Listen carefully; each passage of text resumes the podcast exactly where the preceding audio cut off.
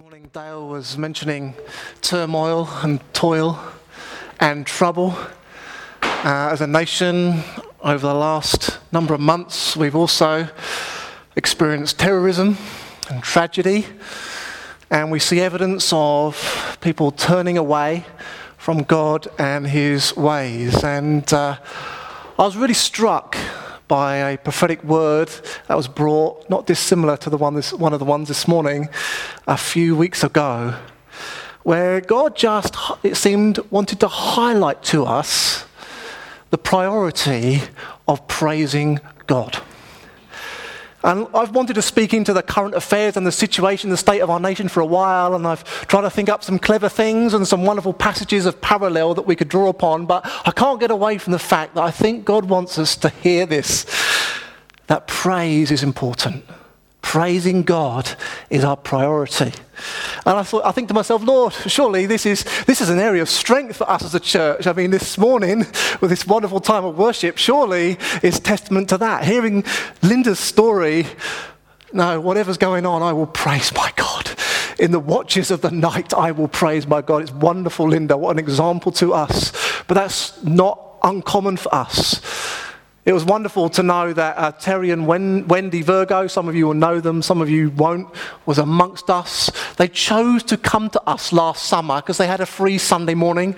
Terry, who's the founder of the family of churches that we're part of, Newfrontiers, and, and they had a free Sunday and they came to us, told us. Why did you come to us, Terry? I, when we came here last, we so loved the praise. We so enjoyed the worship. So I'm thinking, Lord, why, why speak on praise when this is a strength of ours, potentially? But Lord wants us anyway to focus on praise. Maybe we need to know why it's important. Maybe we need to go deeper in our praise life of our God.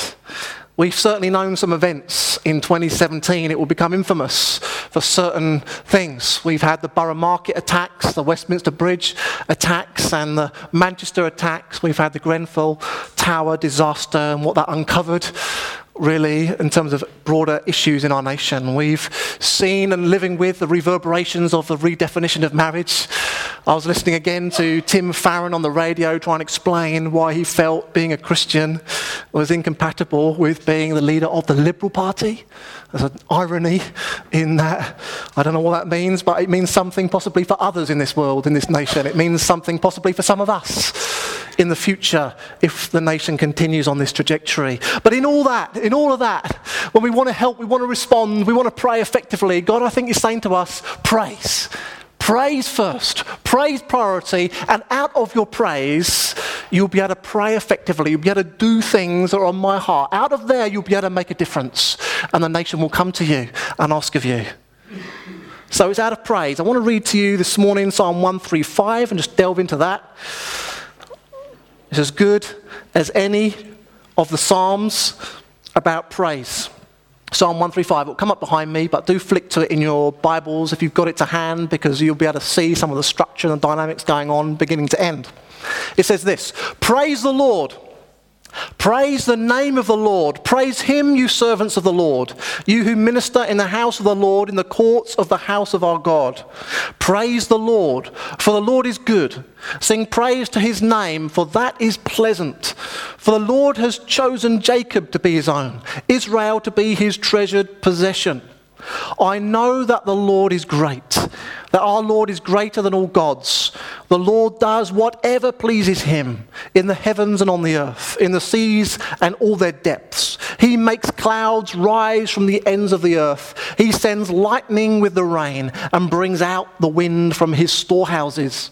He struck down the firstborn of Egypt, the firstborn of people and animals. He sent his signs and wonders into your midst, Egypt, against Pharaoh and all his servants. He struck down many nations and killed mighty kings Sihon, king of the Amorites, Og, king of Bashan, and all the kings of Canaan. And he gave their land as an inheritance, an inheritance to his people Israel. Your name, Lord, endures forever. Your renown, Lord, through all generations. For the Lord will vindicate his people and have compassion on his servants. The idols of the nations are silver and gold, made by human hands. They have mouths but cannot speak, eyes but cannot see. They have ears but cannot hear, nor is there breath in their mouths. Those who make them will be like them, and so will all who trust in them. All you Israelites, praise the Lord. House of Aaron, praise the Lord. House of Levi, praise the Lord. You who fear him, praise the Lord. Praise be to the Lord from Zion, to him who dwells in Jerusalem. Praise the Lord. Amen. Father, I do ask that you'd help us grasp the insight, the inspiration, Lord, that this psalmist has penned for us and for our good. Lord, would you propel us deeper into praise? Would you raise it up within us? Would we grasp and understand how important it is in our lives in these days? In Jesus' name, amen. Amen. So, the first and the last, if you noticed it, statement in this psalm is simply praise the Lord or hallelujah, which is what praise the Lord means. You know, there are 150 different Psalms. It's the biggest book in the Bible. I think God wants to catch our attention that these are important. But there are all sorts of types of psalm, and uh, it doesn't take you long to read into a psalm, the line or two, before you understand that this is a particular type of psalm. So there are lament psalms, such as Psalm 22, which Jesus quoted on the cross My God, my God, why have you forsaken me? There are thanksgiving psalms like 107. Give thanks to the Lord, for he is good, and his love endures forever. There are regal psalms, if you like, those that celebrate the sovereignty of our God. The Lord reigns, he is robed in righteousness, 93. There are repentant psalms like Psalm 51, which King David wrote uh, having committed adultery uh, as, a, as a psalm of repentance. Wash away my iniquity and cleanse me from my sin. There are justice psalms, if you like, like Psalm 2. You will break them with an iron rod, you will dash them to pieces like pottery. Psalms that just cry out for God to bring justice. We know that that has been done in Jesus, by the way. And seventhly, there are praise psalms like 135, the one we're going to look at this morning. And when you start reading the Psalms, it's helpful to just discern what genre you're in, because there's a variety here. And actually, the whole book of Psalms is structured that kind of generally moves in a different genre in different sections. And if, if perhaps to just highlight the importance of the praise psalms, you get praise psalms increasingly frequently as you go through the book. So from 135 onwards, really, it's, it's almost only now praise. And it ends 150 with praise, as if to emphasize this as, as a particular kind of theme in our song. And if you're not convinced, perhaps just from that, that praise should be a priority, not at the expense of the other ones, by the way, then you only have to read the last book of the Bible, the, the book of Revelation. And I know it's easy to get stuck into the, the symbolism and the trouble and the turmoil and the terror that's on earth, but just give, it gives you chapter after chapter, the heavens perspective. And every time the songs in heaven, in, in chapter after chapter. And these songs are praise songs, praise songs to, to the King, to Jesus. You can look at those perhaps in the, in the following week. If you just collected all those up in Revelation, it will just be an amazing exaltation of praise to God. Be salvation is to our God, be to our God forever and ever. Glory and honor and power and strength, those kind of phrases. Holy, holy, holy is the Lord God Almighty. Great and marvelous are his deeds, Almighty God. It just goes on and on. So we've established that 135 is a praise psalm. Uh, what to look at next. It's also helpful, particularly when you reread a psalm, to notice what structure it has. What's the framework of the psalm? And uh, I've had an opportunity to muse over it, and I would suggest to you that 135 is like a burger. It's like a, like a big club sandwich. Uh, and I, tell you why, because it kind of peaks in the middle and then repeats itself in reverse order, coming out again. So you've got kind of two layers at the ends Praise the Lord, praise the Lord. And then similarly, as you delve into each layer from the front and from the back, there's a similarity. There's a theme that's repeated, or maybe with a twist, maybe inversed, and then the meat of the sandwich, if you like, is in the middle. So we're going to look at that. Uh, the, the, the, next layer in, if you like, from the burger bun of praise the Lord is this relish. It's a call to praise. If you look at verse 1 and 2. Some psalms, some praise psalms, you see, call creation. Let everything that has breath praise the Lord. Some psalms, of course, call the nations, the peoples of the earth, like 117. Praise the Lord, all you nations. Extol him, all you peoples around the earth. Psalm go much narrower. Some of the praise psalms are actually talking to yourself, to your own soul. Bless the Lord, my soul. My inmost being, praise the holy name uh, Psalm 103, for example. You've got to tell yourself at times to praise God. Come on. The soul's a bit sleepy at times. It's not always living in reality. Come on, soul. Praise the Lord. You've got to be like that and offer a, thank, uh, a sacrifice of praise, and then you'll be in the flow. But this one, Psalm 135, is sort of in between those two extremes. It's a call to God's people all of God's people, praise Him, verse 1. Praise Him, you servants of the Lord, you who minister in the house of the Lord, in the courts of the house of our God. This is directed to all of us, to the church, if you like, to all of God's people now. And to just show you how this burger is still intact, if you go to the end, verse 19 and 20, it kind of mirrors that kind of call. It calls all you Israelites and all you who fear Him, all of God's people whether you're from the ethnic tribe of Israel or you, you just fear God because you fear God. It does highlight the Levites and the priests, etc., specifically, but really the emphasis is on all of you. All of God's people, come, gather, come. You who are servants of God, you who are ministers of God. You're, not a minister because you lead.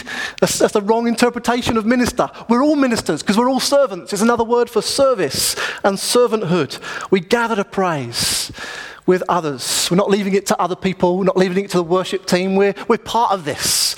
We're not graduating from it. This is a simple message, this praise message. I, I kind of moved on from this. No, no. We're all to praise and to praise God together. That's the call. That's a trumpet kind of, uh, kind of note, really, of the first few lines. And then, thankfully, praise psalms, including this one, tend to give us a few reasons why we should praise God in case we need them, because we do. We need reminding of the reasons to praise God. They're always a little bit different, uh, and if you put them all together, it'd be quite a list. But this one highlights three reasons why we should praise God. So let's look at those. Verse 3. Firstly, praise the Lord, for the Lord is good. You see, we praise God primarily because God is good. We don't praise God because we are good. We don't praise God because we feel good, although we might do at times. We don't praise God because things are good at the moment. Hunky dory, thank you. No, we praise God because He is good. Therefore, if things are good or not good, if we are good or not good, if we don't feel good or not, it doesn't matter because God is still good. He's never changing. So the praise song is always relevant. There's always a moment, and the moment is now to praise God. And so we can, therefore, praise God in the midst of trouble and turmoil, of terrorism and tragedy, of a turning away from God. We can still praise God. That's not to bury our head in the sand. That's not pulling the wool over our eyes. That's not ignoring the pain and the suffering. That's not instead of empathy. But we start there. We praise God because He is good. I remember when I was a teenager, I don't know what prompted this thought. I did have lots of grandparents, that might have been it. But I remember thinking to myself, you know, I want to make sure I smile as much as possible all my life. it's a funny thought to have as a teenager, isn't it? Because, because you see, I want the, the wrinkles in my head when I'm old and grey to kind of, kind of settle uh, in, in, a, in a happy face. How am I doing? Uh, the wrinkles are coming. oh my word. I, I remember, I thought that. It was a conscious thought in my mid teens. Uh, dearie me. Well, I tell you, in the same way, I want the, the grooves of praise to run deep in my heart and run deep in my mind. Who knows what's round the corner? Who knows? And again, this is a kind of thought I might have had, I do have now. Lord, one day I may wake up and find myself paralyzed. It happens to people. I may wake up one day and find I'm in the advanced stages of dementia. And some of you are dealing with people in that phase, suffering in those ways. I, I, I want, Lord, I want, I want there still to be praise in my heart, in my head, and if it can be on my lips, I want it to be there. So I'm cutting a deep roof. And maybe that's what God is asking of us all uh, through this prophetic word this morning. So He is good. Um, secondly, we've got another reason to praise God. Verse 3 For it is pleasant. It is pleasant to praise God. Have you ever thought of that? Some Psalms remind us that God deserves our praise. Some remind us that God delights in our praise. That's an amazing fact. God is pleased, is blessed by our praise of Him. Can you imagine that? The Creator looking down at His creatures, praising Him. And He's, he's, he's, he's warmed by it. That's an amazing thought. We, we, this, this one is something different. This psalm tells us that praising God actually does us some good. It does us good. It benefits us. Praise is enjoyable, it's fulfilling, it benefits us. And you know why? Firstly, we're built to praise. Again, I've got some memories now of my teenage years. I remember sitting in, in, in the church I was part of as a teenager and remembering preachers talking about the fact that, oh, as Christians, we know the meaning of life. We know the purpose of, of, of life, and that gives us strength, but never actually stating it. Or maybe I missed it. So I was kind of wondering, that's lovely that we do know them, but, but, but what is it? Uh, have I missed, did I miss the memo? And maybe I dropped off at that point. Well, let me tell you what I've learned so far since. The purpose of life is to praise God. It is to praise our Lord. No wonder, therefore, it benefits us. We're built like this. He created us so that we could bring praise and glory to Him. That's how we were made. You know, I love the book of Ephesians. It's just uh, so dense with doctrine, but also it just starts with an explosion of praise. It starts by saying, Praise be to the God and Father of our Lord Jesus Christ. And then goes on for verse after verse, just with a whole catalogue of amazing things, spiritual blessings that Jesus has secured for those who trust in him. Yet, three times in that opening passage, it, it reveals the reason why Jesus has so blessed us. This is the phrase, verse 6, 12, and 14 of Ephesians 1. It's for the praise of his glory. So we have been chosen and adopted and forgiven and baptized in the Holy Spirit. We have been set apart and we have received eternal promises that will get worked out as inheritance in the life to come so that we can bring praise to God's glory. That's why we're here. That's why He's done it. That's our purpose. And there's something of this even in the structure of the week. You see, the world has instinctively embraced this concept of a seven day week, that everything goes on a seven day cycle. Why? I don't know in the history, you know, why that is, but that's how God designed it, lo and behold. That's how creation tells us God designed the world. So somehow living within God's ordained pattern for the cosmos makes sense. And we find a fulfillment in it. We find a strength from it because that's how He's made us to work. So, coming together as God's people, as this psalm exhorts us to do, on a seven day cycle for corporate praise. Come on, you people, praise the Lord. It feels good. It does us good. Not only is it the fourth commandment, by the way, not only is it the early church's example, Read it in Acts. Not only is it the New Testament expectation, reading through the letters, no, no, it is for our own good. It's pleasant for us. We might think that leisure time, me time every seven days will do us good, and it probably will, but not at the expense of us gathering as God's servants and ministering to Him praise that blesses Him and does us good. The reason number three, He chose you. He chose you. You see, as soon as you start to grapple with praise, you start to grapple with some amazing, profound doctrines. Predestination. It can leave you scratching your heads. What? God chose me before the foundation of the world. How does that work out against free will? It can leave you befuddled. But what it's definitely meant to leave you is praising God. Ephesians again touches on this in that passage I was referring to. In him we were also chosen, verse 11, having been predestined according to the plan of him who works out everything in conformity with the purpose of his will, in order that we, who were the first to put our hope in Christ, might be for the praise of his glory. Wow, if you're a Christian here today, you can know that God chose you before the cosmos was born. And if you're not a Christian here today, take it from me, I believe that God has chosen you. Come and join us. Come and praise God with us. Uh, okay, fourthly, this psalm, as many psalms do, particularly the praise ones, tell us what we can praise God for. And there are two broad themes. They won't be uh, rocket science to you, but it's important we don't forget them. We're meant to praise God for who He is and what He's done. And lo and behold, 135 here illustrates a few of these points. So, who God is, that's where we start with praise. Who God is. We praise Him for His attributes, His characteristics, His traits. And uh, in case you thought I'd forgotten, the burger symmetry is still going on here. If you look at verse 5 to 7, it talks about the Lord being superior to all other gods because God made everything. Then verse 15 to 18 kind of takes that theme but inverses it and says, Look, all other gods are inferior to the Lord because they're made by man. You see, how it's clever. This is poetic stuff. This is clever literature.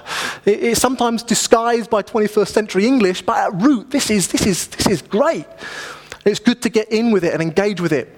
But it goes on from that. There's other references to who God is.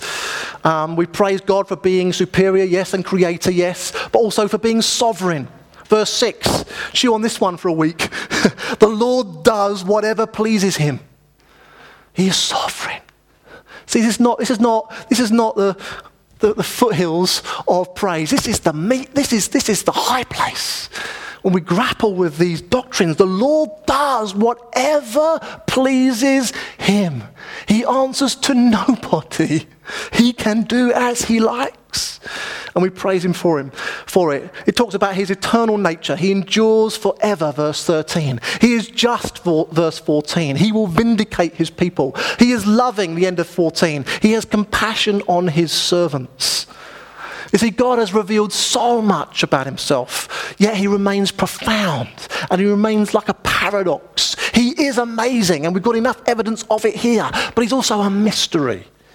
The Bible contains enough for a lifetime of fresh, constant revelation about who He is, His multi-dimensional love. Oh, I know God's love. I've heard that one. I know that. I can recite that. Now, do you know that?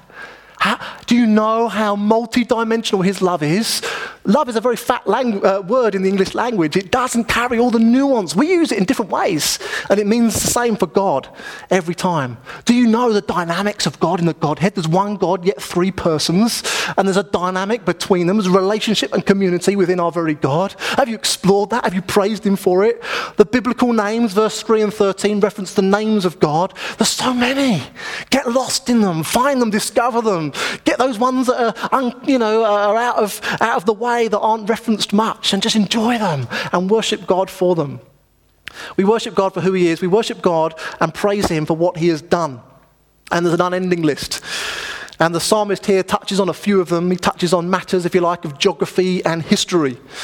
Geography. First, God created the universe. Read verse 7. He makes clouds rise from the ends of the earth. He sends lightning with the rain and brings out the wind from his storehouses. Now, don't I mean, this is poetic stuff. There isn't a storehouse with wind in it. You can't find a cupboard labeled wind, you know, and get it out. And it's, it's poetic language, but God is, is presiding over the weather patterns. He invented meteorology. I was practicing that word because I'm not very good at meteorologies, but that you know, when I was a kid, again, uh, in, in, in you know, learning stuff as you do at school, and you think, oh, why am I learning this? Why am I learning math? Why do we have to learn maths? Why do we, why do we have to learn geography? And, and something just grasped my attention, and it was about the hydrological cycle. You know the one? The water system that God's put on the earth. You know, so kind of uh, water gets evaporated off the earth and it condenses and it forms clouds and, and then it precipitates. That's the word, isn't it? If I remember rightly. It kind of rains and snows and hails and it goes on the ground and it seeps into the ground and some of it goes on the ground in streams and rivers, all collects up so that the world can stay alive. That's quite clever. God did that. It's amazing. That's just something of that just oh, woke me up in the middle of a geography lesson. and I trust it'll happen to you in other lessons as well. Because uh, God's fingerprint is absolutely everywhere. You know, Isaac Newton, possibly the greatest scientist that ever lived, he said the humble thumb was enough proof for him that God existed. You can imagine him, can't you? Isaac Newton sitting there musing about, you know, the theories of this, that, and the other, going, oh my, the thumb. No one's thought about the thumb. The thumb is a clever little thing. It kind of does that, for one. Some go backwards. Some members of our family got, you know, got thumbs that go at right angles. Some are straight up. Like, oh, anyway, it doesn't matter.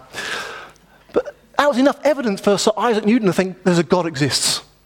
I heard a wonderful testimony the other day from a uh, guy who leads a church up in Bedford, and he said that someone came to his church and gave his life to Christ recently, and this was his story. That he was an atheist, and one day he was lying in bed looking out the window, and he saw a tree, and he saw the leaves on the trees, and he noticed the sheer number of shades of green on the leaves of the tree, and in a moment, he suddenly realized God exists. From the shades of the green on the tree, he went to church and he gave his life to Christ. I don't know quite the, story, the length of that story, but you know, you get the idea. That's our God. You know, theology isn't the only noble study. Whatever your interest, science, maths, arts, music, psychology, you will find the fingerprints of God has gone there before you. The whole of our lives are meant to bring praise to God and bring glory to Him. Therefore, that's got to include our education, our occupation, our vocation. If you're a carer, if you're a health professional, if you're studying law, if physics is your thing, if you're interested in local history, let me tell you, go and do it for the glory of God. Go and pursue it for the praise of God. It is noble. You will see his handiwork in there and take those moments and praise him. And would your life, vocation, education, and occupation be for his glory? Don't just do it for the money. Not enough. Do it for his glory. I'm not working for a boss, I'm working for the Lord. I heard that somewhere. Secondly, God has worked salvation. This is history. We worship God for what he has done in history. And if, if Psalm 135 is a burger, as I suggest to you, then we're at the meat of it here. We're in the middle of it here.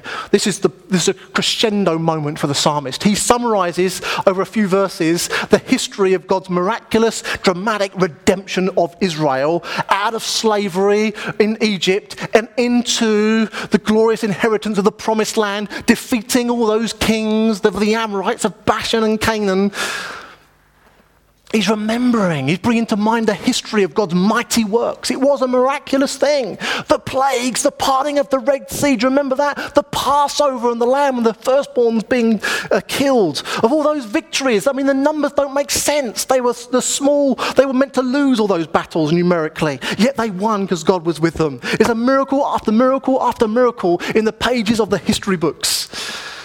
And as if I think to emphasize, this is the, the high point of this psalm, because sometimes they relate to each other. You have to look at the other ones around it. Psalm 136 picks this up. Psalm 136 is one of the, the liked ones. It's the ones of the remembered ones. It's the ones that people go to quickly because they remember it. Give thanks to the Lord for he is good. His love endures forever.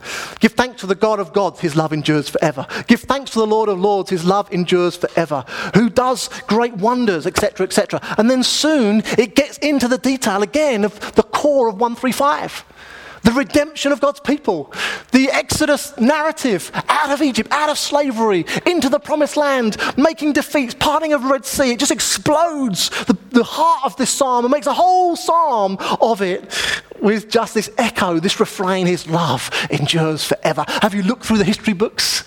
I think as I get older, I appreciate history more. You know, I just bought the, the concise history of the world times six pounds bargain in Smith, down from 30 pounds. Oh, yeah, I'm sure.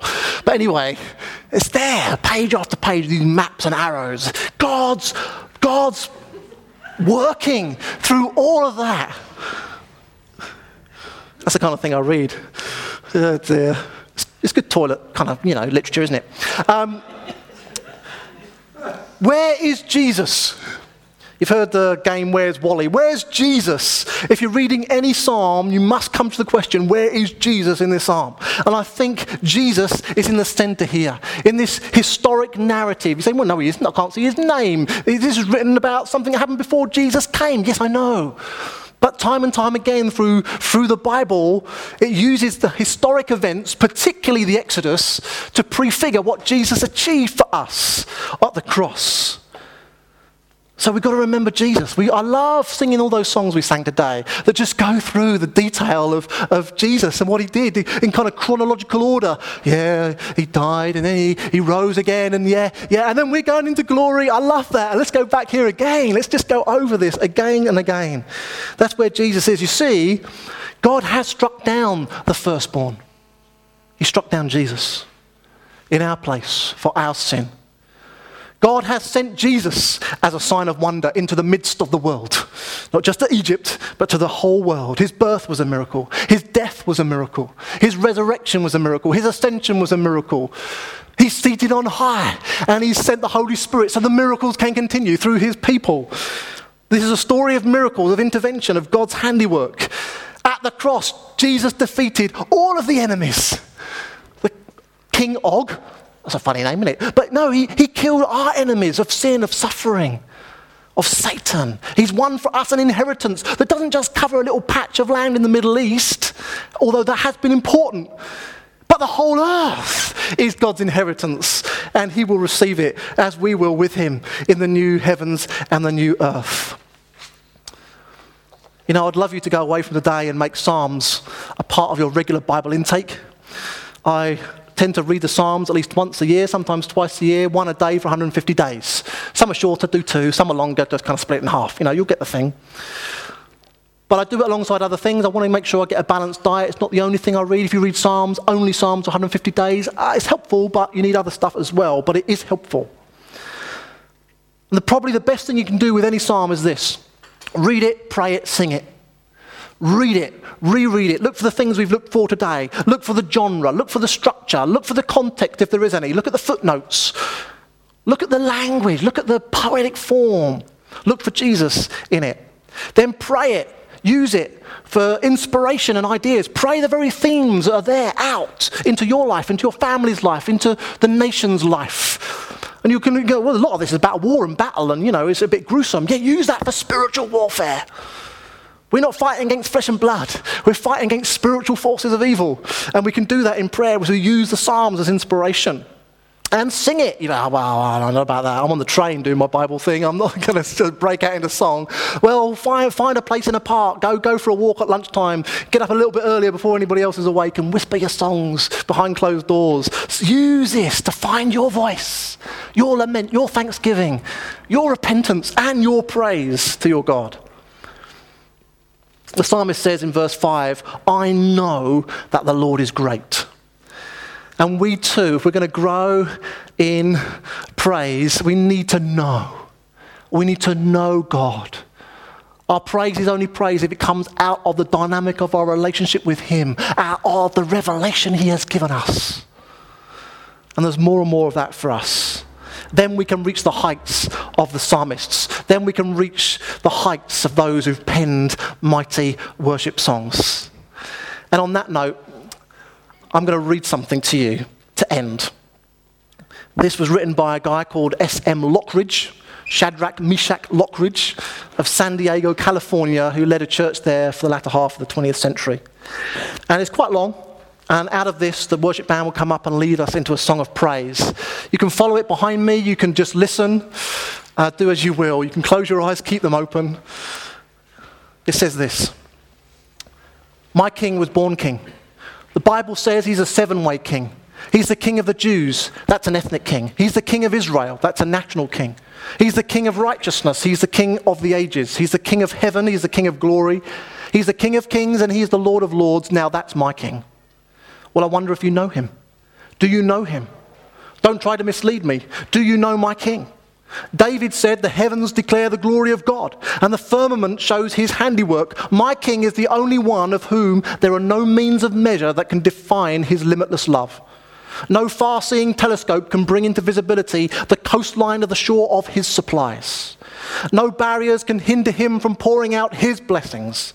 He's enduringly strong. He's entirely sincere. He's eternally steadfast. He's immortally graceful. He's imperially powerful. He's impartially merciful. That's my king.